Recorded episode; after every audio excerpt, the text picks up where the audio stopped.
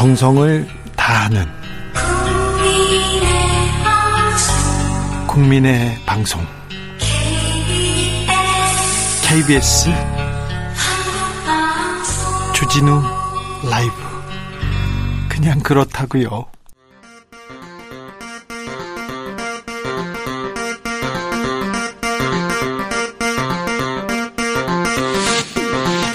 주진우 라이브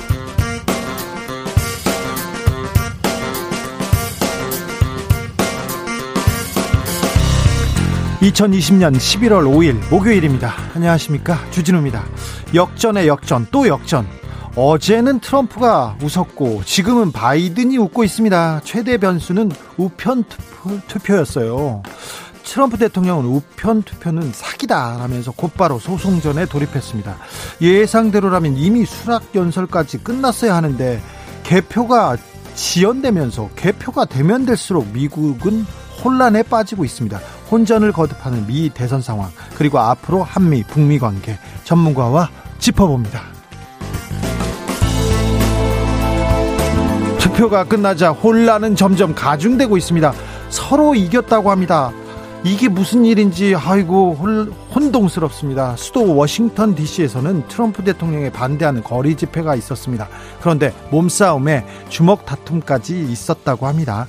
트럼프 지지자들은 개표 중단을 요구하면서 또 아, 농성 중입니다. 선거는 끝났지만 혼란이 시작된 미국 현지 상황 워싱턴 DC 연결해서 알아봅니다. 우리 정치권도 미 대선 결과에 촉각을 곤두세우고 있습니다. 더불어민주당은 미 정부가 바뀌더라, 바뀌더라도 한반도 평화 프로세스 그대로 추진하겠다고 얘기했고요. 국민의힘에서는 대북 기조를 완전히 바꿔야 한다고 강조했습니다. 미 대선 결과를 지켜보는 우리 정치권의 반응 기자들의 수다에서 정리합니다. 나비처럼 날아 벌처럼 쏜다. 여기는 주진우 라이브입니다.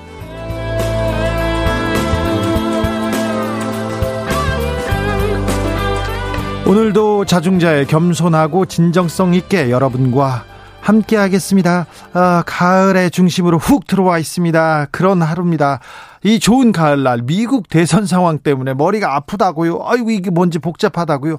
답답하시다고요. 네, 주진우 라이브와 함께 하시면 됩니다. 6682님께서 어제 미국 현지 인터뷰하신 분, 아 교수님이요. 바이든의 승리가 가능하다고 전혀 동요 없이 느긋하게 예언하셨던 그분. 그래서 미국 대선에서 의문의 1승은 미국 전문가를 제대로 선택해 인터뷰했던 주진우 라이브입니다. 아 그렇습니까? 그렇기도 하죠. 아, 트럼프가 다 이겼다. 이길 가능성이 매우 높다고 다 보도하고 다 전문가들이 트럼프한테 가 있는 상황에서 주진우 라이브에 출연했던 교수님만 느긋하게 아, 지켜봐야 된다니까요. 지켜보세요. 얘기했습니다. 네. 아, 그렇습니다. 6682님에서 콕 집어서 강조해 주셨습니다. 류나니 님께서는 트럼프 패배 인정해야 하지 않나요? 그러게요. 이쯤 되면 인정해야 된다는 목소리가 나오는데 여러분은 어떻게 보고 계신지 네 의견 주십시오. 아 그리고 이렇게 마음이 복잡하고 어지러울 때는요, 또 마음 들 곳이 없는 것을 분들을 위해서 주진우 라이브에서 오늘은 특집으로 안도현 씨과 함께하는 늦가을 시 낭송하는 시간 준비했습니다. 2부 책임맛 기대해 주십시오. 여러분이 좋아하는 안도현의 문장이 있습니까? 보내주시면 직접 읽어달라고 제가 졸라보겠습니다. 샵 9730 짧은 문자 50원 긴 문자는 100원입니다. 콩으로 보내시면 무료입니다. 그럼 주진우 라이브 시작하겠습니다.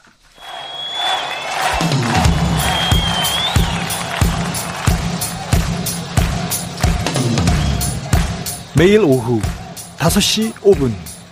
주진우. 주진우. 주진우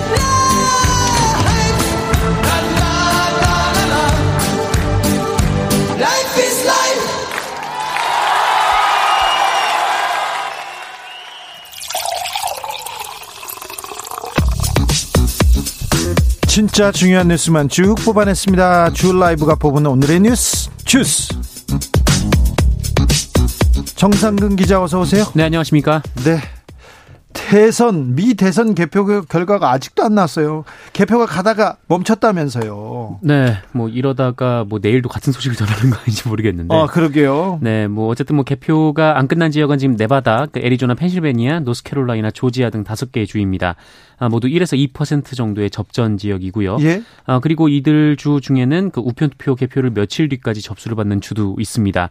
아, 최종 확정까지 확정까지는 좀 더 시간이 걸릴 수도 있는 상황입니다. 어제 주진우 라이브에서 여섯 개 경합주에서 다섯 곳이 트럼프가 우세로 지금 굳혀지고 있다고 얘기했는데 지금은 조 바이든 민주당 후보가 거의 구분 능선을 능선을 넘은 모양새입니다. 네, 그렇습니다. 이 주요 경합주 여섯 곳 가운데 바이든 후보는 애리조나, 그 위스콘신, 그 미시간 등 세 곳에서 이기거나 앞서고 있습니다. 네, 플로리다는 도널드 트럼프의 승리고요. 네, 그 노스캐롤라이나, 펜실베니아에서 트럼프 대통령이 앞서고 있는데 아직은 앞서고 있어요. 네, 불안한 우위를 점하고 있습니다. 엄청 따라잡히고 있습니다. 네, 조지아도 접전 중인데요. 이 두 후보 간 표차가 2만여 표밖에 안 날 만큼 지금 접전 중에 있습니다. 일단 이제 사실상 승리했다고 조 바이든 후보가 선언했어요. 자신 있나 봅니다. 네, 바이든 후보는 자택에 있는 델러웨이에서 지지자들 앞에 섰습니다. 예. 그리고 승리를 선언하러, 선언하러 온 것은 아니다라면서도 그러면서도 어, 개표가 끝나면 승리할 것을 확신한다라는 걸 밝히러 왔다라고 음. 말을 했습니다. 예. 어, 뭐가 다른 건지 잘 모르겠는데요. 그렇죠. 네. 성, 승리를 확신한다는 걸 밝히러 왔다. 예. 네. 예. 어, 그러면서 선거 운동을 할 때는 민주당 후보였지만 그 미국의 대통령으로서 통치할 것이다라고 자신감을 보였습니다. 예. 어, 개표 상황이 길어지고 있는 데다가 이 트럼프 대통령이 계속해서 투표 결과에 의문을 제기하는 트윗을 올리면서 이 바이든 후보의 연설도 어, 계속 이어지고 있는 상황입니다. 트럼프 대통령 쪽 분위기는 어떻습니까? 네, 매우 좋지 않습니다. 이 트럼프 대통령은 오늘 새벽 트위터를 통해서 이 지난밤에는 내가 이 민주당이 운영하는 거의 모든 주에서 확실히 이기고 있었다라면서 어, 그러다 하나둘 투표함이 열리면서 우세한 결과가 마술처럼 사라지기 시작했다라고 어, 마치 민주당이 선거를 조작했다는 취지의 의혹을 제기했습니다. 대통령이 선거 조작 의혹을 트위터에다 막습니다. 네, 그리고 뭐 위스콘신이나 미시간 등 접전 지역의 주지사가 민주당 소속이라고 아까 말을 했고요. 예. 어, 그리고 이제 트럼프 대통령 측의 법적 조치가 실제로 이어지고 있는데 이 조지아주에서 트럼프 대통령이 앞서다가 이 바이든 후보에게 맹추격을 당하자 어, 개표율이 50%밖에 안 됐는데 개표 중단 소송을 내버렸습니다. 예. 어, 그리고 펜실베니아와 미시간주에서도 개표 중단 소송을 냈습니다. 네. 어, 그리고 위스콘신 어, 지금 두 후보의 격차가 2만여 표에 불과한, 불과한데 어, 여기서는 재검표를 요구하기도 했습니다. 현직 대통령이요. 네. 네, 또 여러 보도에 따르면 트럼프 대통령은 폭스뉴스가 그 애리조나에서 바이든 후보의 승리를 예측하는 보도를 내자 경로를 했다라고 전해지고 있습니다. 네, 측근들이 폭스뉴스에 전화를 해서 예측을 철회하라 이렇게 요구를 하기도 했다는데 철회하면 그게 무슨 소용이에요? 네, 또 그러다가 갑자기 트위터에 뭐 이제 와서 개표 중단이 무슨 소용이냐 뭐 이렇게 탄식을 하기도 했는데 어, 기분이 좀 오락가락하고 좀 매우 좋지 않아 보입니다. 김정우 님이 어제 교수님, 주진우 라이브 교수님만 의 인터뷰를 듣고 정신 승리라고 비난했던 저를 비난합니다. 얘기합니다. 그 교수님만 계속해서 아니에요. 끝나지 않았어요. 지켜봐야 돼요. 계속 얘기했습니다. 9131님, 저도 종일 그 교수님 생각났습니다. 네. 어, 3579님, 바이든이 되든 대도 걱정, 트럼프가 대도 걱정, 이것이 한국의 걱정. 아, 그러게요. 아, 우리의 운명을 우리의 외교를 남북 문제를 아, 미국 대통령의 눈치를 봐야 되는 우리의 현실이 좀 걱정되기도 합니다. 네. 이란수님은 코로나 사태를 시작으로 이번 대선까지 미국의 진짜 모습을 볼 수 있게 된 것 같네요. 엄청난 강대국에 살고 싶은 나라였는데 지금은 초등학생 장난치는 것 같아요.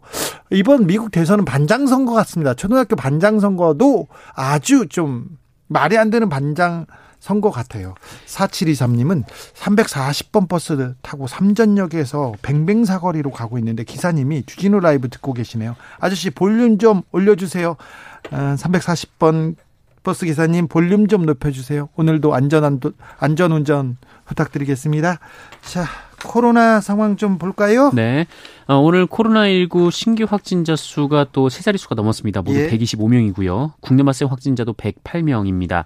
어, 서울이 46명, 경기도가 23명인데 충남에서 23명이 나왔습니다. 예. 어, 고 이건희 삼성그룹 회장 빈소에서 출입기자 한 명이 확진 판정을 받았다. 계속 어제, 늘어나고 있죠? 네, 전해드렸는데 어, 이 기자의 동료들을 포함해서 총 7명까지 관련 확진자가 늘었습니다. 예. 이 서울 영등포구 증권사에서 그 11명이 확진 판정을 받았고요.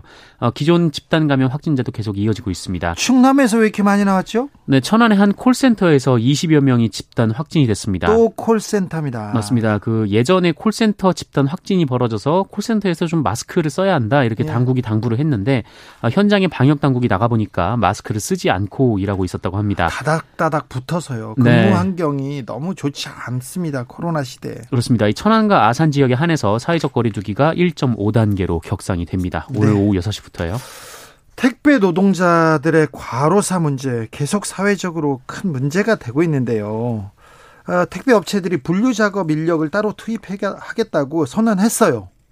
선언했습니다. 네네. 네. 그래서 좀 나아지나 했는데 그 비용을 택배 기사한테 전가 한다는 그런 또 안타까운 소식이네요. 네, 이 택배 노동자 과로사 대책위원회가 오늘 관련해서 기자회견을 했는데 대체 어디에서 그랬답니까? CJ 대한통운입니다. 우리나라 최대 최대 택배 회사인데요. 네, 업계 1위고 그 이 회사에서만 8명이 넘는 과로사가 나왔습니다.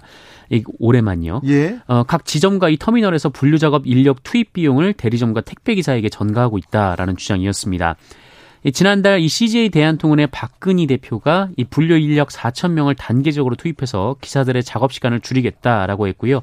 어, 이로 인해서 매년 500억 원 정도의 추가 비용이 들 것이다라면서 어, 마치 본인 본인들이 이 비용을 다 부담하는 그런다고 했잖아요. 네, 얘기를 했는데 아, 비용 내겠다고 했어요. 네, 그런데 대책위에 따르면 그 CJ 대한통운이 지난주에 이 지역별로 이 대리점 소장들과 협의를 진행하면서 분류 인력 투입 비용의 50%만 지원을 할 테니까 이 나머지 50%는 대리점에서 내라.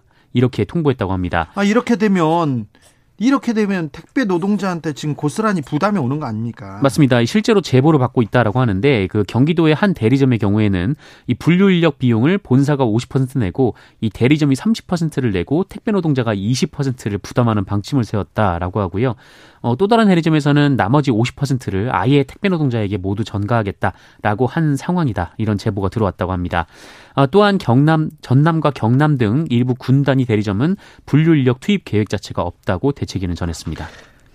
50%를 사측에서 내겠다는 것도 어, 대단한 결단이고 진전이라는 건 알겠습니다. 그런데 박근희 대표님, 이재현 회장님, 분류 작업 인력 투입하겠다고 본인들이 약속했지 않습니까? 이거 뒤에서는 앞에서는 선언하고 뒤에서는 이게 택배 노동자들한테 고스란히 그 부담이 옵니다. 이거는 좀 재고해 주십시오. 박근희 대표님, 이재현 회장님. 네. 다시 부탁드리겠습니다. 초등학교 학교 돌봄 교사 선생님들이 있었어요. 네. 근데 파업을 한답니다. 네, 이 전국 학교 비정규직 연대회의는 오늘 이 민주노총에서 기자회견을 열고 이 공적 돌봄 강화, 돌봄 전담사 이 시간제 근무 폐지 그리고 학교 비정규직 복리후생 차별 해소, 어, 교육 공무직 법제화 등을 위해서 내일 초등학교 돌봄 교사 총파업을 단행한다라고 밝혔습니다. 아니 이 돌봄 교사 들 때문에 저기 코로나 시대에 아이들 아이들 그나마 무사히 그리고 집단 감염 없이 지금까지 잘 버텨왔는데요. 무슨 이유 때문입니까? 네, 이분들은 이 코로나19에 따른 긴급 돌봄을 이 마스크 한 장과 책임감으로 극복을 했지만 이 초과 근무가 만연했고 또 학교 돌봄의 운영 주체를 지자체로만 정하는 그 온종일 도, 온종일 돌봄법이 발의가 돼서 이 돌봄 전담 전담사의 이 고용과 처우가 불안해지게 됐다라고 주장을 했습니다. 사실 이 돌봄법 온종일 돌봄법 계속 논란이 좀 있었어요. 네, 논란이 좀 오래됐는데요. 이 사실 학부모 입장에서는 학교에서 하다 보니까 이 초등 돌봄 교실에 대한 선호도가 굉장히 높거든요. 네. 네 하지만 이 이것을 학교에서 운영하는 것은 아닙니다. 학교에서 하는 게 아니었어요? 네, 지금은 교육 당국이 관리를 한다라고 하는데 이번에 법이 바뀌면서 이 운영을 지자체로 이관한다라는 것이죠. 그런데요. 어, 그런데 이 돌봄 교사들은 학교 돌봄 교실 운영도 지자체로 넘어가면 이 지자체가 감당하지 못할 것이고 어, 결국 이것이 민간 위탁으로 갈 수밖에 없다라고 주장을 하고 있습니다. 어, 실제로 해당 법에 이 민간 위탁으로 수익 활동을 허용하는 내용이 포함되기도 했다라고 어, 이렇게 주장을 하고 있는데요. 네. 어, 돌봄교사들은 이번 파업에 전국 돌봄 전담사 1만 2천여 명 가운데 절반이 넘는 6천 명 이상이 참여할 것이다라고 주장을 했고요. 파업은 내일 하루만 진행이 된다라고 밝혔습니다. 파업은 내일 하루만 진행된다고 합니다. 자기네들 목소리를 좀 들어달라는 얘기고요. 지금까지 고생한 부분도 있으니까 좀 어, 머리를 맞대고 좀 얘기를 좀 들었으면 합니다. 네. 아, 빨리 해결되기를 기원합니다. 문재인 대통령이 홍남기 경제부총리 신임 얘기를 했습니다. 네, 문재인 대통령은 오늘 이 홍남기 경제부총리에 대해서 향후 경제 회복이라는 중대한 과제를 이끌 적임자라고 판단해 사표를 반려하고 재신임을 한 것이다라고 밝혔습니다. 또한 홍남기 부총리는 코로나, 코로나로 인한 경제 위기 극복 과정에서 큰 성과를 냈다고도 평가를 했는데요. 홍남기 부총리는 이 당정 협의 과정에서 주식 양도소득세를 부과하는 대주주의 기준을 10억 원에서 3억 원으로 강화하는 정부안이 관철되지 못하자 아, 지난 3일 이 문재인 대통령에게 사의를 표했고 어, 문재인 대통령이 이를 반려를 했으나 어, 국회에서 사의 표명 사실을 언급하면서 논란이 임바 있습니다. 어, 이후 홍남기 부총리의 거치 문제가 입길에 계속 오르내리자 문재인 대통령이 직접 진화를 한 것으로 풀이가 되고 있습니다. 네. 검찰이 정겸, 정경심 교수 에게 징역 7년 구형했습니다. 네, 자녀 입 시 비리와 사모펀드 불법 투자 의혹 등으로 기소된 이 조국 전 법무부 장관의 배우자 정경심 동양대 교수에게 검찰이 징역 7년을 구형했습니다. 아, 검찰은 오늘 서울중앙지방법원에서 열린 결심 공판에서 법치주의의 확립 계기가 되는 판결을 해주시길 청한다라면서 이같이 요청을 했고 또 자본시장법 위반과 관련해서 벌금 9억 원을 구형하고 1억 어, 6천여만 원의 그 추징을 추징을 해달라고 요청을 하기도 했습니다. 예. 네, 검찰은 수사 과정에서 적법한 증거에 따라 명확하게 혐의가 확인되는 범죄 사실만 기소했다라고 주장하면서 어, 기소된, 기소된 사실이 진실이라고 합리적 의심을 배제할 정도로 입증된 바 이 부정부패에 대한 책임 추궁이 있지 않으면 우리나라 법치주의는 암흑으로 가라앉을 수도 있다 이렇게 주장했습니다. 정경심 교수는 구형량이 나오자 눈물을 훔치기도 했는데요. 이 선고는 다음 달 예정돼 있습니다. 부정부패, 법치주의는 암흑으로 가라앉을 수 있다고 얘기했는데 어, 어떤 검찰의 구형이고요. 선고 판결은 다음 달 예정입니다. 어떤 선고가 어, 이루어지는지 지켜보겠습니다. 네. 하, 법추지는 암묵. 네. 5.18 당시 5.18 당시에 김대중 전 대통령이 북한군 투입을 북에 요청했다는 이런 주장이 있었어요. 네. 근데 그 탈북 작가였는데 이분이 유죄 판결을 받았습니다. 네, 서울 서부지법은 고 김대중 전 대통령이 이 5.18 광주 민주화운동 당시에 북한의 특수부대 파견을 요청했다. 이런 주장을 한 이 탈북민 출신의 이주성 작가에 대해서 1심과 마찬가지로 징역 6월에 집행유예 3년을 선고했습니다. 예. 아, 재판부는 5.18 민주화운동에 대한 역사적 인식 그리고 관련 대법원 판시 아, 미국 CIA 비밀 문서를 봤을 때 북한군의 개입 정황은 전혀 확인할 수 없다라면서 아, 이주성 씨의 작가 이주성 씨의 주장이 설득력이 없다라고 판단을 했고요. 자료나 근거도 없었어요. 네, 자신이 들었다는 이야기를 믿을 만한 특별한 근거도 제시하지 않은 채 주장을 했다라고 판결을 했습니다. 징역 6월에 집행 집행유예 3년입니다. 만약에 이분한테 벌금을 좀 많이 때리거나 네. 징역형이 그 징역형이 한 달이라도 처해졌지 않습니까? 네네. 그러면 이런 주장을 하지 않을 거예요. 근데 이분 아직도 아직도 자기 주장하고 있잖아요. 네, 기존 주장에 변화가 없다라고 주장했습니다. 네. 징역 6월에 집행유예 3년. 이 집행유예 제도가 이렇게 좀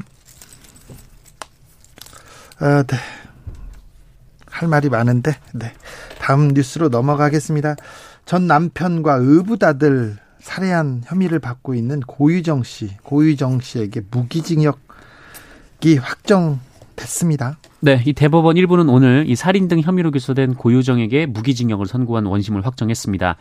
재판부는 고유정이 범행 도구, 범행 방법을 검색하고 미리 졸피뎀을 처방받아서 구매하는 등 어, 치밀하게 범행을 계획하고 계획에 따라 피해자를 살해한 다음 사체를 손괴하고 은닉했음이 충분히 인정된다라며 이 전 남편 살인 사건을 유죄로 판단했습니다. 네. 어, 그런데 의부다들 살해 혐의에 대해서는 1, 2심과 마찬가지로 무죄로 판단했습니다. 네. 어, 이 의부다들이 이 고유정의 고의적인 압박 행위가 아니라 함께 자던 아버지에 의해 눌려 사망했을 가능성을 배제할 수 없다라고 했고요. 어, 이 의부다들이 고의에 의한 압박으로 사망했다고 하더라도 그 압박 행위를 고유정이 했다고 단정할 수 없다라고 판단했습니다. 어, 이에 아이의 유가족 측은 오로지 고유정의 계획 하에 경찰 수사 때부터 고유정의 일방적 진술에 근거한 판결이다라고 반박했습니다. 아무튼 고유정 씨에게는 무기징역이 선고됐습니다. 확정됐습니다. 아, 주스 정상근 기자 함께했습니다. 감사합니다. 고맙습니다. 1749님께서 천안 시민인데요. 거리두기 1단계랑 1.5단계랑 뭐가 다른 건가요? 충남 천안은 1.5단계로 이렇게 올렸거든요. 시민들이 지켜야 되는 게 뭔지 아마 10명 중 9명은 모를 겁니다. 주진우 라이브에서 말해주세요. 아, 왜 어려운 걸 저한테. 자, 1.5단계에서는 클럽 등 중점 관리 시설 9종은 이용 인원이 4제곱미터당 한 명으로 제한됩니다. 그러니까 클럽 그런 데 가면 어, 가지 말라는 거예요. 자제하라는 거예요. PC방 등 14개 업종에서는 일반 관리 시설에서도 인원 제한, 자석 간 거리두기 강화된 방역 조치 적용됩니다. 구호 노래 부르기 위험도가 큰 활동에 대해서는 집회나 시위, 대규모 음악 콘서트, 축제, 학술 행사는 100명 미만일 때만 개최할 수 있고요. 프로스포츠 경기에서도 입장 관중 정원의 30%까지만 허용된다고 합니다.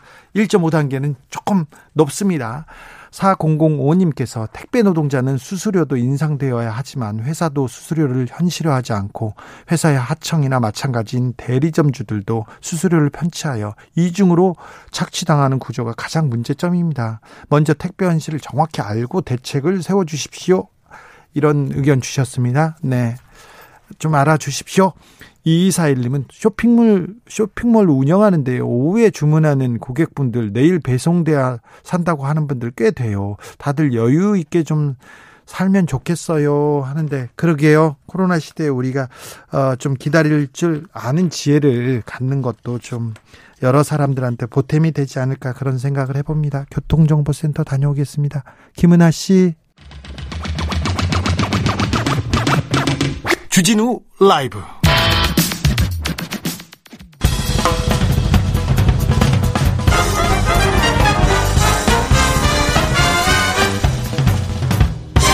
훅 인터뷰. 모두를 위한 모두를 향한 모두의 궁금증 훅 인터뷰.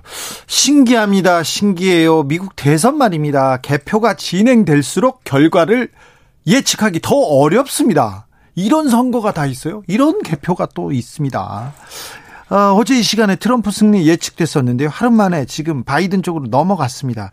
트럼프의 불복 시나리오도 등장했습니다. 트럼프냐 바이든이냐 누가 돼도 최고령 대통령이고 누가 돼도 혼란은 예정돼 있습니다. 누가 돼도 북미 한미 관계 쉽지만은 않을 것 같습니다. 앞으로 한반도 외교 어떻게 풀어야 할지 물어보겠습니다. 조성열 국가안보전략연구원 자문연구위원 모셨습니다. 안녕하세요. 예, 안녕하세요. 네. 미국 대선 개표 상황 어떻게 보고 계세요? 예, 현재 그 바이든 후보가 264석, 네. 어, 그 다음에 이제 트럼프 대통령이 214석입니다. 270석을 얻으면 당선인데요. 6석이 지금 부족한 상태입니다. 과반까지 거의 6석밖에 안 남았습니다. 예, 근데 지금 이제 네바다주가 지금 6석이거든요. 예. 그래서 약간, 약 한 1% 정도 지금 바이든 후보가 앞섰는데 개표가 75% 상태에서 지금 어, 트럼프 진영에서 문제 제기해서 지금 개표가 중단된 상태입니다. 네. 그래서 아마 이 부분들을 이제 어, 계속 끌고 가서 어, 지금 이제 어, 법원으로 끌고 가려고 하는 게 아닌가 이런 생각을 합니다. 자, 바이든 이 대통령이 된다면요, 어, 좀 남북 문제 그리고 대외 정책에 좀 차이가 클까요? 예, 기본적으로는 그 공통점이 있습니다. 네. 어, 지금 미국 내에서는 기승전 중국이라고 하듯이 예. 어, 무슨 얘기를 하든 간에 최종 결론은 타겟은 중국입니다. 근데 트럼프나 바이든이랑 큰 차이는 예, 없을 그 것이다. 큰 차이는 없는데 네. 어, 지금 바이든 대통령 후보의 경우는 어, 지금 트럼프 대통령이 그 중국을 제대로 때리긴 했는데 네. 목소리만 컸지 촘촘하게 하지 못해가지고 결국 어, 시진핑 주석의 맷집만 키워놨다. 그래서 자기가 하게 되면 제대로 때리겠다요? 제대로 때리겠다는 겁니다. 아, 그럼 미중 간에는 갈등은 더 커지겠네요? 예, 지금 통상이라든지 군사 문제 이런 데서는 아, 앞으로 더욱 더 어, 갈등이 더 고조될 거라고 보고 있습니다. 우리는 서로 편을 들으려고 하기 때문에 좀 더 곤혹스러운 처지에 처할 수도 있겠네요. 바로 이제 그 점이 우리가 우려되는 부분인데요. 네. 어, 트럼프 대통령과 바이든 대통령 후보죠. 이두 네. 분의 공통점은 중국에 대한 어, 목표가 같다는 건데 사이가 있다면 접근 방식입니다. 예. 트럼프 대통령은 이제 양자 방식을 선호하거든요. 예. 그래서 우리 말로 이제 한 놈만 딱 골라가지고 패는 식으로 네. 해가지고 한 놈만 팬다. 예, 예, 그런 방식인데 실제로 이제 제대로 못 패가지고 이 옆으로 이제 그 어, 중국의 그 주변을 제대로 관리를 못했습니다. 네. 반면에 어, 지금 바이든 후보 같은 경우는 어, 패를 지어가지고 한 놈을 패겠다는 겁니다. 그래서 예. 동맹을 중시하고 또 다자주의를 강조하고 있습니다. 네. 이런 부분들이 접근 방식에서 큰 차이다 이렇게 볼 수 있습니다. 어, 바이든 후보의 지금 그 가능성이 조금 높기 때문에 그쪽에다 조금 무게를 두고 물어보겠습니다. 자, 바이든이 당선됐을 때 한반도에 미치는 영향은 어떻게 될까요? 아, 북한하고 북한 특 김정은 김정은 위원장하고 트럼프 대통령하고 사이가 좀 좋으니까 북미 관계에는 조금 걱정이 된다, 우려가 된다는 그런 목소리도 있습니다. 예, 예. 그건 또 사실입니다. 왜냐하면 트럼프 대통령하고 어, 김정은 위원장은 2017년까지는 뭐 서로 서로 네. 어, 잡아먹듯이 싸웠지만 네. 그 이제 2년 정도 굉장히 그 친분을 쌓았고요. 네. 또 이례적으로 어, 지도자 간의 세 번이나 만남이 있었습니다. 아, 편지도 굉장히. 네, 그렇습니다. 뭐 러브레터라고 표현할 네. 정도로 있었는데 지금 그 3차 토론 10월 22일 있었는데 이때 바이든 후보는 토론하는 과정에서 어, 당신은 독재자와 만났다. 예. 독재에 힘을 실어줬고 그러면서 김정은 위원장에 대해서 깡패라는 말을 이제 세 번이나 썼습니다. 예. 그렇기 때문에 이런 부분들이 실제로 바이든 후보가 당선으로 확정이 되면 어, 북미 관계에 좀 난항이 예상되는 부분이 있습니다. 그렇 그런가요? 그래도 미국이 미국의 민주당이 그나마 햇볕 청정 정책도 지지하고 어, 북한에 대해서 온화한 제스처를 취해 왔지 않습니까? 공화당이 그렇습니다. 예, 그 부분이 이제 바로 그 잘 지적하시는데요. 어, 지금 그 동안에 그 민주당이 북한에 대해서 또 북미 정상회담이라든지 비핵화 협상에서 계속 딴지를 걸었습니다. 네. 문제 얘기했는데 그거는 사실 야당이기 때문에 그런 측면이 강합니다. 네. 어, 사실 과거에 보면은 클린턴 대통령과 김대중 대통령 당시에는 굉장히 빠른 속도로 예. 한반도 문제가 해결이 진정이 됐었거든요. 그러게요. 어, 지금 같은 경우도 아마도 어, 지금 바이든 후보가 야당이었기 때문에 굉장히 공격을 했지만 실제로 집권하게 되면은 예상과 달리 어, 굉장히 그 북미 간의 어, 대화가 어, 예상보다는 빨리 진행될 가능성이 있고요. 예. 특히 민주당의 경우는 동맹을 중시하기 때문에 어, 자신들이 자기의 주장만을 강조하는 게 아니라 동맹국인 한국의 입장을 상당히 듣는 편입니다. 네. 과거 오바마 대통령 때도 어, 당시에 이명박 정부하고 박근혜 반대인데 네. 반대인데 이명박 후보하고 이제 오바마 정부도 같은 적이 있었거든요. 예. 요때도 사실은 그게 우리한테는 결국은 이제 한반도 문제에 좋은 결과는 아니었습니다만은 이명박 대통령의 그랜드 바겐을 인정하면서 어, 거꾸로 한반도 문제가 어렵게 된 적이 있습니다. 예. 이번의 경우도 아, 우리 정부가 적극적으로 비핵화 평화 프로세스를 가동하려고 하면은 아마 바이든 후보의 경우는 아마 경청할 가능성이 있다고 생각합니다. 아 그래요? 한국하고는 관계가 좀 괜찮다면서요? 바이든 네, 그렇습니다. 후보. 바이든 후보는 어, 과거 어, 김대중 부통령 시절에 네. 어, 우리 역대 정치 지도자들하고 많이 만났고 예. 어, 연대에 와서 어, 학생들하고 대화하고 특강도 한 적이 있었습니다. 그렇다면서요? 김대중 대통령하고는 넥타이도 뭐 예, 나눠 갖고 예. 그러기도 했다면서요? 음, 그 걱정거리가 하나 있었는데요. 트럼프 대통령 체제에서 방위비 분담금 문제에 대해서는 굉장히 전향적으로 이렇게 그 예, 예, 나설... 이미 TV 토론에 얘기를 했습니다. 네. 이런 그 동맹 관계에서 예, 주한미군을 카드로 해가지고 방위비를 갈취하지 않겠다. 갈취라는 단어를 썼습니다. 그래서 네. 그 부분에서는 현재 어, 한미 실무 협상에서는 어, 전년 대비 13% 정도 합의를 했거든요. 네. 여기에 대해서 트럼프 대통령이 거부하면서 50%를 요구했습니다. 네. 아마 어, 우리 정부가 요구하는 대로 13% 정도 선에서 타결되고 한 3년 내지 4년 정도 어, 지속적으로 아마 그 정도의 물가 인상률을 반영하는 형태로 되지 않을까 생각을 합니다. 13%도 요즘 세상에 엄청 많이 어, 사실은 굉장히 많은데요. 네. 지금 미국은 이제 우리만 고려한 것이 아니고요.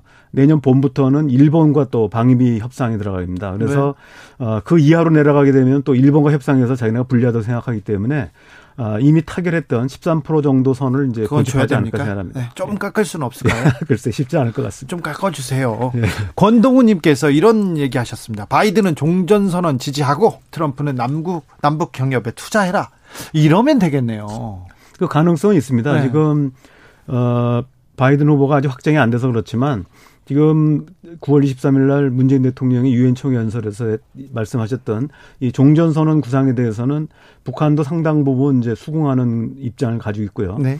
트럼프 쪽이라면 뭐 사실 이미 상당 부분 물밑 이해가 돼 있습니다. 예. 아 근데 이제 어그 바이든 후보가 확정이 되면 인수팀과 어, 우리 실무자들이 접촉을 해가지고 뭐 이미 준비가 돼 있더라고요. 준비 다 돼 있습니다. 그런데 네. 선거 기간 동안에는 어, 과거에 트럼프 대통령이 러시아 측 인사랑 만나는 바람에 어, 러시아 스캔들, 예. 이른바 스파이 사건으로 굉장히 휘말린 적이 있었거든요. 예. 그래서 바이든 진영에서는 일체 외국인들을 만나지 말라고 하는 엄명이 떨어졌습니다. 아, 그래서 예. 공식적으로는 아직 안 만난 걸로 알고 있습니다. 네. 트럼프 대통령이 선거 결과에 불복해서 당선자 확정이 늦어질 가능성이 있습니다. 늦어지면 우리나라 외교 정책도 지금 외교가 또 이렇게 움직여야 되는데 차질을 빚지 않을까 걱정입니다. 오늘 NSC 소집되기도 했죠. 예, 그렇습니다. 이 문제로? 예, 뭐 공식적인 입장은 어, 어느 경우든 간에 어, 어느 정보가 되든 간에 우리는 한반도 비핵화와 어, 평화 프로세스의 진전이라는 대원칙 하에서 어, 대화할 준비가 돼 있다. 또 항상 어, 이 만들 만들어낸 우리 아이디어와 논의할 자격이 돼 있다 이렇게 얘기를 하고 있습니다. 그래서 네. 어, 기본 입장은 그런데 아무래도 어, 미국의 당선자가 어, 확정이 늦어지면은 그만큼 한반도 문제를 논의할 수 있는 이런 기간이 공백이 생기게 됩니다. 그런 면에서 뭐 어, 결코 좋은 건 아니라고 생각을 합니다. 바이든 후보가 거의 불량배 깡패 이런 얘기를 세 번 했는데도 북한이 좀 조용했어요. 그렇죠. 그래서 북한도 바이든과의 대화를 준비하고 있었을 가능성이 높다. 아, 충분히 있습니다. 네. 지금 바이든 같은 경우는 되더라도 네. 지금 이미 이제 지난 7월 10일 김여정 당 제1부부장이 네. 어, 7일 10 담화를 발표하면서 어, 여러 가지 이제 메시지를 전달했는데 이 경우 어, 대미 협상은 상당히 장기성을 띠고 있다는 전제를 깔고 있습니다. 예. 그래서 트럼프 대통령이 되든 바이든 후보가 되든 이런 불확실성에 대비해서 자기네들은 언제라도 대비할 수 있다는 얘기하고 있고요. 예. 지금 얘기하신 것처럼 어. 그 바이든 후보가 TV 연설에서 북한을 깡패, 예. 뭐, 어, 이런 폭군이라는 표현을 썼음에도 불구하고 상당히 좀 자제하고 있다. 그래서 이거는 아마 대화를 재개될 때 대비해서 아마 자극하지 않으려고 하는 이런 계산이 있는 것 같습니다. 민주당과 북한도 좀 채널을 비밀 채널을 가지고 좀 대화하고 그렇죠? 예, 지금 그 트럼프 행정부 초기에 예. 어, 북미 간의 메신저 역할을 한 분이 조셉 윤이라고 있습니다. 예. 당시 국무부에서 어, 대북 창구 역할을 한 분인데요. 사실은 이 부분은 이분은 이제 민주당계 사람이어 가지고 2017년 그 한반도 상황이 악화됐을 때 북측과 접촉해서 사태 악화를 막으려고 굉장히 노력했던 분입니다. 네. 어, 결국은 이제 민주당계 분이어서 이제 뭐 조기 퇴직을 했는데 이 민주당계 인사를 통해 가지고 제가 볼 때는 아마 북미 간에 아마 물리 접촉이 아마 시작되지 않았나 생각합니다. 그 트럼프 대통령이 그 종잡을 수는 없지만 그래도 남북 관계에 대해서는 조금 진전된 어, 진전된 제스처가 많았습니다. 북미 정상회담도 세 번이나 했고요. 그래서 어, 트럼프가 나름대로 이렇게 그 쌓아놓은 4년간의 쌓아놓은 관계가 원점으로 돌아가는 거 아닌가 걱정이 걱정하는 분들이 많습니다. 종욱님도 이런 의견 주셨어요. 지난 몇 년 동안 쌓아놓은 한북미 신뢰는 결국 모래성이 되는 건가요? 예, 그런 우려가 있는 건 사실입니다. 그래서 우리가 과거에 이제 뭐 anything but 트럼프 이래가지고 어, 트럼프 행정부의 정책을 전면 재검토하지 않을까 하는 우려가 있습니다. 그래서 네. 아까 제가 말씀드렸듯이 그런 부분을 대비해서 지난 9월 23일 날 문재인 대통령이 종전선이라는 카드를 가지고 네. 실제로 북한과 미국을 가교로 역할을 하는 이런 준비를 지금 하고 있는 것이죠. 아, 다 계획이 있었군요. 예, 그렇죠. 그러니까 뭐냐면 북한이 얘기한 것이 북미 대화의 전제 조건을 얘기했는데 그게 네. 바로 적대시 철회입니다. 그렇죠. 이 적대시의 핵심적인 부분이 종전이거든요. 네. 전쟁 상태를 유지하는 것이기 때문에 이 카드를 가지고 우리 정부가 북한하고 상당히 얘기가 된 걸로 알고 있고요. 예. 지금 바이든 음. 쪽에서 당선이 되면 인수위 팀과 이 문제를 가지고 협의를 하고 바이든 쪽에서 오케이만 하면은 언제라도 아, 북미 대화가 재개될 수 있는 이런 이제 준비를 하고 있는 것이죠. 북미 대화, 남북 대화가 시작될 수 있도록 던져놓는 우리의 초석이 어, 종전 선언 그렇습니다. 예. 아, 네. 6081님이 트럼프가 쿨하게 패배 인정하고 나중에 북한 전담 특사로 가면 얼마나 존경스러울까요? 예전에 카터처럼. 어, 트럼프 대통령한테 이권이 주어진다면 이것도 가능성이 어, 없지는 않을 것 같은데요. 예, 대동강변에다가 뭐 트럼프 타워 이 건설권을 주면은 네. 아마 트럼프 대통령은 아마 좋다고 갈 가능성이 있습니다. 그렇죠. 아, 뭐 그 좋은 카드이기도 합니다. 아, 민주당 예, 집권 나쁜 것만은 아니죠. 아 그렇습니다. 실제로 그 예측 불가능한 트럼프 대통령이 또 나름의 장점이 있지만 돌파력은 있지만 네. 민주당은 반면에 돌파력은 이제 부족합니다. 하지만 네. 아, 치밀하게 하나하나 쌓아가는 어, 이 협상 스타일이기 때문에 어, 오히려 한반도 정세를 안정주로 관리하거나 또 그 비핵화 협상을 성과 있게 하는 데는 뭐 민주당 정권이 잡아도 문제가 없고요. 오히려 더 긍정적인 측면도 있다고 생각합니다. 네. 박사님 지금 어, 국회 다녀오셨죠? 예, 그렇습니다. 국회에서 어떤 일이 있었습니까? 예, 뭐 비슷한 주제인데요. 예. 지금 예. 어, 바이든 후보가 당선됐을 때 네. 실제로 이 한반도의 평화 프로세스가 어, 훼손을 되, 훼손되지 않을까 하는 우려가 있었습니다. 네. 아, 근데 실제로 이제 나온 얘기들을 보면은 어, 실, 미국 내 트럼프와 달리 어, 이그 바이든 진영 내에서는 핵 군축 협상파들이 있어가지고 예. 어, 지금 그 동안에 이제 그 어, 트럼프 행정부에서는 어, 제재 완화는 절대 안 된다는 원칙이 있었거든요. 예. 반면에 지금 바이든 진영도 물론 두 축으로 나눠집니다만은 한쪽에서는 어, 제재 완화를 해주고 대신 동결을 얻자라고 하는 그 점진적인 그 단결론자들이 있습니다. 네. 아, 이들이 이제 누가 어, 바이든 행정부 내에서 어, 이핵 문제를 담당하는 에 따라서 한반도의 운명이 많이 바뀔 거라고 생각을 합니다.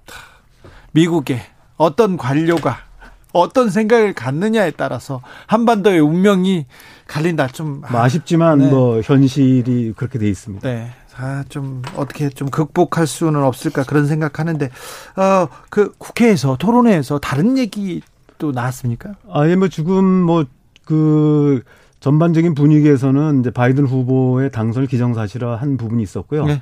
어, 그 다음에 이제 혹시 어, 앞서도 나온 얘기입니다만은 어, 바이든 후보가 나와가지고 지금 당장 코로나 문제가 가장 큰 문제고 그러다 보면 북핵 문제를 어, 등한시하지 않겠나.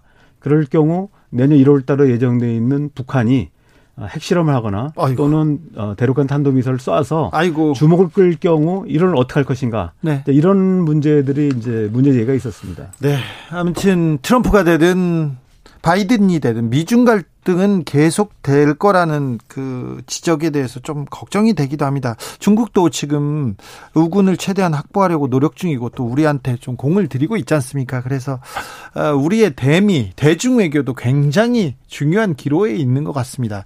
조금 어떻게 잘 풀어갈 수 있는 방법이 없을까요? 예, 기본적으로는 우리의 외교적 목표를 분명히 하고요. 우리 국가 이익의 우선순위를 정할 필요가 있습니다. 네. 그래서 어, 예를 들면 미국의 정책을 따라간다든지 네. 또는 뭐 중의 정책을 따라가는 이런 편승 전략이 아니라 우리의 그 기본 방침 하에서 미국의 정책과 우리의 정책이 부합되는 부분이 있다면 아, 이 조화롭게 이제 추어진하는 방법이죠. 실제로 미국이 요구했던 인도 태평양 전략에 대해서 우리는 이제 신남방 정책과 아, 조화롭게 추진한다는 원칙을 확립한 바가 있습니다. 네. 아, 그래서 아마 이런 부분들을 해나간다면은 어, 어차피 갈등의 요소는 없을 수는 없습니다만은 네.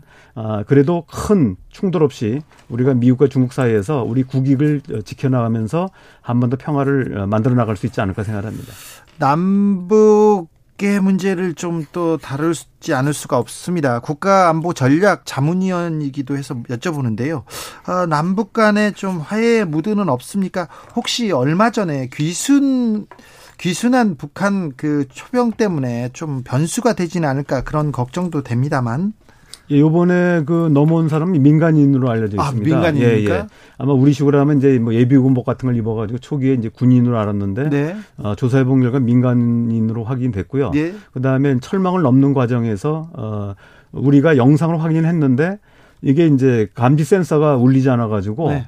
어, 상당히 이제 넘어온 걸 확인했는데 찾는데 한 뭐 열 몇 시간이 걸린 것 같습니다. 예. 그래서 뭐 일부에서는 이걸 노크 기순하고 비교도 하지만 노크 기순은 전혀 몰랐다가 갑자기 이제 네. 우리 군부대 앞에서 문을 두들긴 거고요. 예. 이거는 예. 이제 알고 있었는데 어, 행방을 못 찾아가지고 어, 10시간 이상 좀 찾았던 면에서 좀 차이는 있고요. 네. 다만 이제 우리가 어, 이검 그 검열단이 파견돼서 좀 조사한다고 하는데 아, 아무래도 이제 그동안에 어, 북한에 대해서 뭔가 좀 그 대비 태세가 부족한 부분이 있는 것 같습니다. 네, 경제 네. 문제에서. 그런 야. 부분에 대해서는 좀 점검하면서 시정해 나가야 되지 않을까 생각합니다.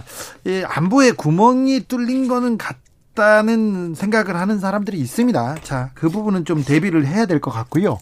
남북 관계에 뭐 크게 변수가 되고 그렇진 않죠. 예, 그렇진 않을 것 같습니다. 지금 네. 어, 앞서도 말씀드렸듯이 북한도 우리 이제 종전선언 카드를 가지고 상당히 공감대를 이루고 있고 예. 그래서 지난번에 어, 우리 이제 어업 지도사가 피격 사망했을 때도 네. 김정은 위원장이 신속하게 공개 사과한 거는 네. 결국 어, 의도하지 않은 그 우발 사태로 인해서 남북 관계 또 북미 관계를 이제 훼손하지 않으려고 하는 이런 전략적 고려가 있다고 생각합니다. 네. 그런 면에서 보면은 어 이번에 어 남북 관계 변수가 되지 않을 거라고 보고요. 예. 북한이 이제 어 바이든 후보의 깡패 단어에도 불구하고 침묵한 것도 바로 거기에 있다고 봅니다. 아무튼 남북 간에도 좀 화해에 물꼬가 좀 트일 것 같은 생각이 있습니다. 희망 섞인 예, 상당히 이제 물밑 접촉은 됐는데 네. 결국 이제 북미 관계가 뚫렸을 때 아마 그 그것과 병행해서 남북 관계도 풀리지 않을까 이렇게 기대해 봅니다. 아, 대선이 빨리 끝나야 되는데 이렇게 혼란이 와서야 어쨌든 당선자 확정까지는 진통이 좀 있을 것 같고요. 혼란은 좀 계속. 현재 그 미국 연방헌법에는 12월 14일까지는 무조건 후보를 뽑게 돼 있고요. 예. 만약에 뽑지 않더라도 부통령이거나 또는 하원 의장이 대행하게 돼 있어서 어, 내년 1월 20일에는 어, 어쨌든 새로운 정부는 출범하게 돼 있습니다. 네, 혼란이 있더라도 뭐 크게 예, 뭐 한 두 달 정도가 아마 어, 고비가 아닌가 이렇게 생각합니다. 알겠습니다. 아, 여기까지 듣겠습니다. 조성열 국가안보전략연구원 자문 연구위원이었습니다. 감사합니다. 예, 감사합니다.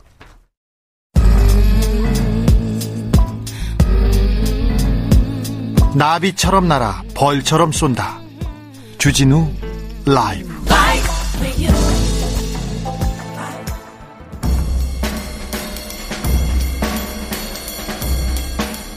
느낌 가는 대로 그냥 고른 뉴스 여의도 주필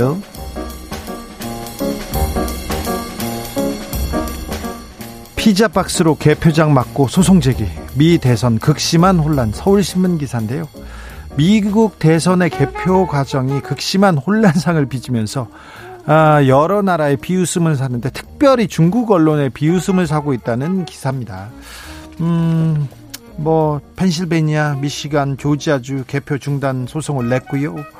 재검표를 요구하기도 했습니다. 그러자 어, 미국 트럼프 대통령이 트위터에다 이런 글을 썼어요. 미시간주에서 관련해서는 널리 보도됐듯이 실제로 비밀 내에 버려진 표가 대량 있었다. 표를 버렸다는 얘기를 부정선거라는 얘기를 대통령이 나서서 합니다. 현직 대통령이. 아, 놀라운 일이죠. 중국 관영 글로벌 타임스에서 논평을 냈는데요. 아, 이거 특정 후보 간 논쟁과 혼란, 선거, 선거 결과 불복 등은 정치적 여건이 안정되지 않은 개발도상국에서나 일어나는 것이다.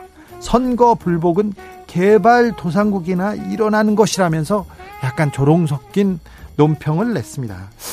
참 미개한 나라에서나 이게 불복 얘기가 나오는데 이 나라가 미국입니다. 그리고 선거에 대해서 민주주의에 대해서 민주주의에 꼬신 선거에 대해서 중국이 혼, 순수를 드다니요. 중국이 참 이거 놀랍고 신기한 일입니다. 단독입니다. 경찰 김학이 부실 수사 검사들 불기소 의견으로 검찰에 송치했다는 노컷 뉴스입니다. 2013년에 아, 김학이 전 차관이 등장하는 동영상으로 촉발된 별장 성폭력 의혹 수사가 두 차례 있었어요. 경찰에서 열심히 수사해서 영장을 신청하면 검찰에서 그 그어버리고 결국은 불기소 처분을 두 번 내렸습니다. 그게 검찰의 제수, 제 식구 감싸기라는 논란 휩싸였는데요. 아, 그 이후에 한국 여성의 전화 등, 등 37개 단체에서 이거 검사들이 수사를 잘못했다 하면서 불기소 처분한 검사 4명을 직권남용 혐의로 고발했습니다. 경찰청에. 근데 경찰청에서 수사를 했는데요. 했는데 검찰이 자료를 제출하지 않아 가지고요 수사를 못했어요 하고 최근에 서울지방경찰청 지능범죄수사대에서 불기소 의견으로 중앙지검에 송치했다고 합니다. 아, 이로써 이로써 음, 수사를 잘못한 수사를 하지 않은 검사에 대한 내용은 누구도 책임지지 않게 됐습니다. 두 번이나 두 번이나 김학의 전 차관이 유죄를 받았습니다. 근데 성범죄가 아니고 뇌물죄로 유죄를 받았습니다. 그래서 당시 수사가 잘못됐다는 것을 그 누구도 알고 있어요. 국민도 알고 있고 법도 알고 누구나 알고 있는데 그 어떤 사람도 책임을 지지 않는 상황이 됐다는 거 알려드립니다. 김학이 사건은 항상 공수처가 왜 필요한가? 왜 검찰한테 기소권, 수사권을 다 주면 안 되는가 이런 얘기를 할 때마다 나오는 예시기도 합니다. 네.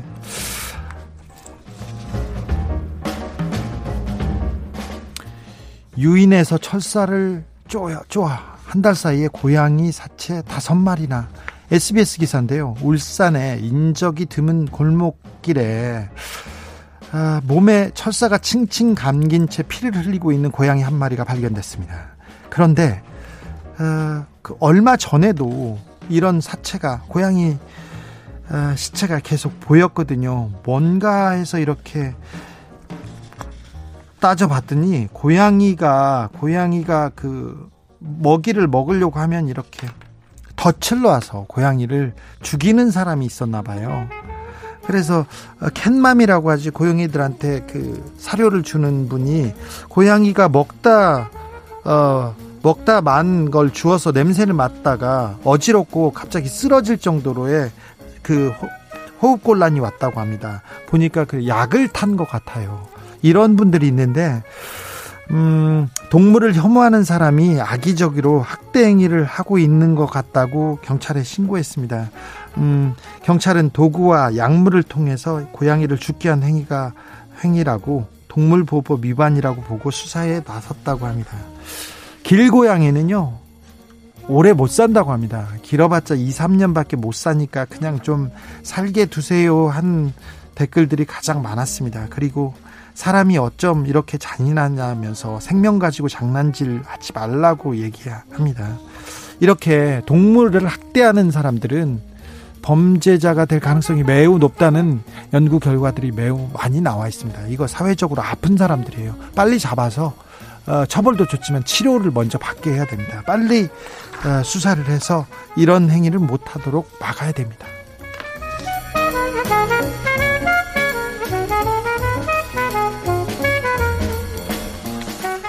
월세 10만 원 줄여달라고 임차인에게 했더니 100만 원 보낸 용인 어르신 한국일보 기사인데요. 용인 수지에서 12평짜리 과일 가게를 하는 분이 있어요. 그런데 코로나 이후에 매출이 떨어져서 월세가 너무 부담돼서 어떻게 할까 어떻게 할까 고민하다가 어렵게 어렵게 점포 주인 어르신한테 문자를 보냈습니다. 이번 달만 월세를 조금 깎아 주실 수 있을까요? 이렇게 보냈는데 아, 벌어놓은 돈이 없어서 더 이상 어려워요. 이렇게 보냈더니 어, 잠시 후에 전화가 왔답니다. 전화가 왔는데 100만 원 보낼 테니 생활비로 써라. 힘든 거 알고 있다. 진작에 전화를 했어야 하는데 생활비로 써라. 건강 챙겨라. 이렇게 연락이 왔답니다. 아, 월세를 10만 원, 20만 원 깎아 달라고 연락을 했는데 생활비를 보내다니요. 그래서 아, 고마운 마음에 그, 그 고마운 마음에 그 과일 장사니까 사과하고 귤 한 박스를 가지고 어르신 주인 어르신을 찾아뵀다고 합니다. 근데 연신 주인 어르신께서 과일을 보고 고맙다는 얘기를 계속 얘기하는데 아 참 아직 살만한 세상이네요. 이런 분이 있었고요. 그 이 사연을 보고 정말 아 진짜 이 부인 어 돈 쓸 줄 안다 이런 분도 있어요. 정말 멋진 어르신이고 생각이 깊은 어르신입니다. 얘기합니다. 동지아 오빠님도 아 간물주다 이렇게 얘기하는데 아 따뜻해지죠. 따뜻합니다. 네.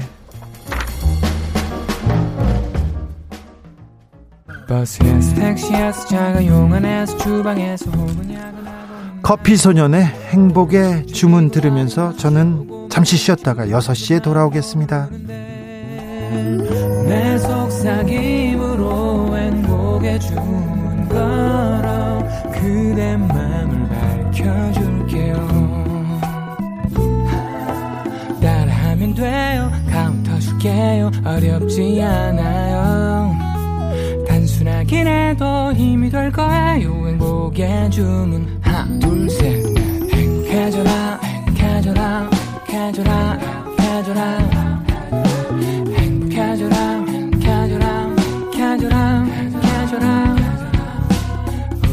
사람도 지친 사람들도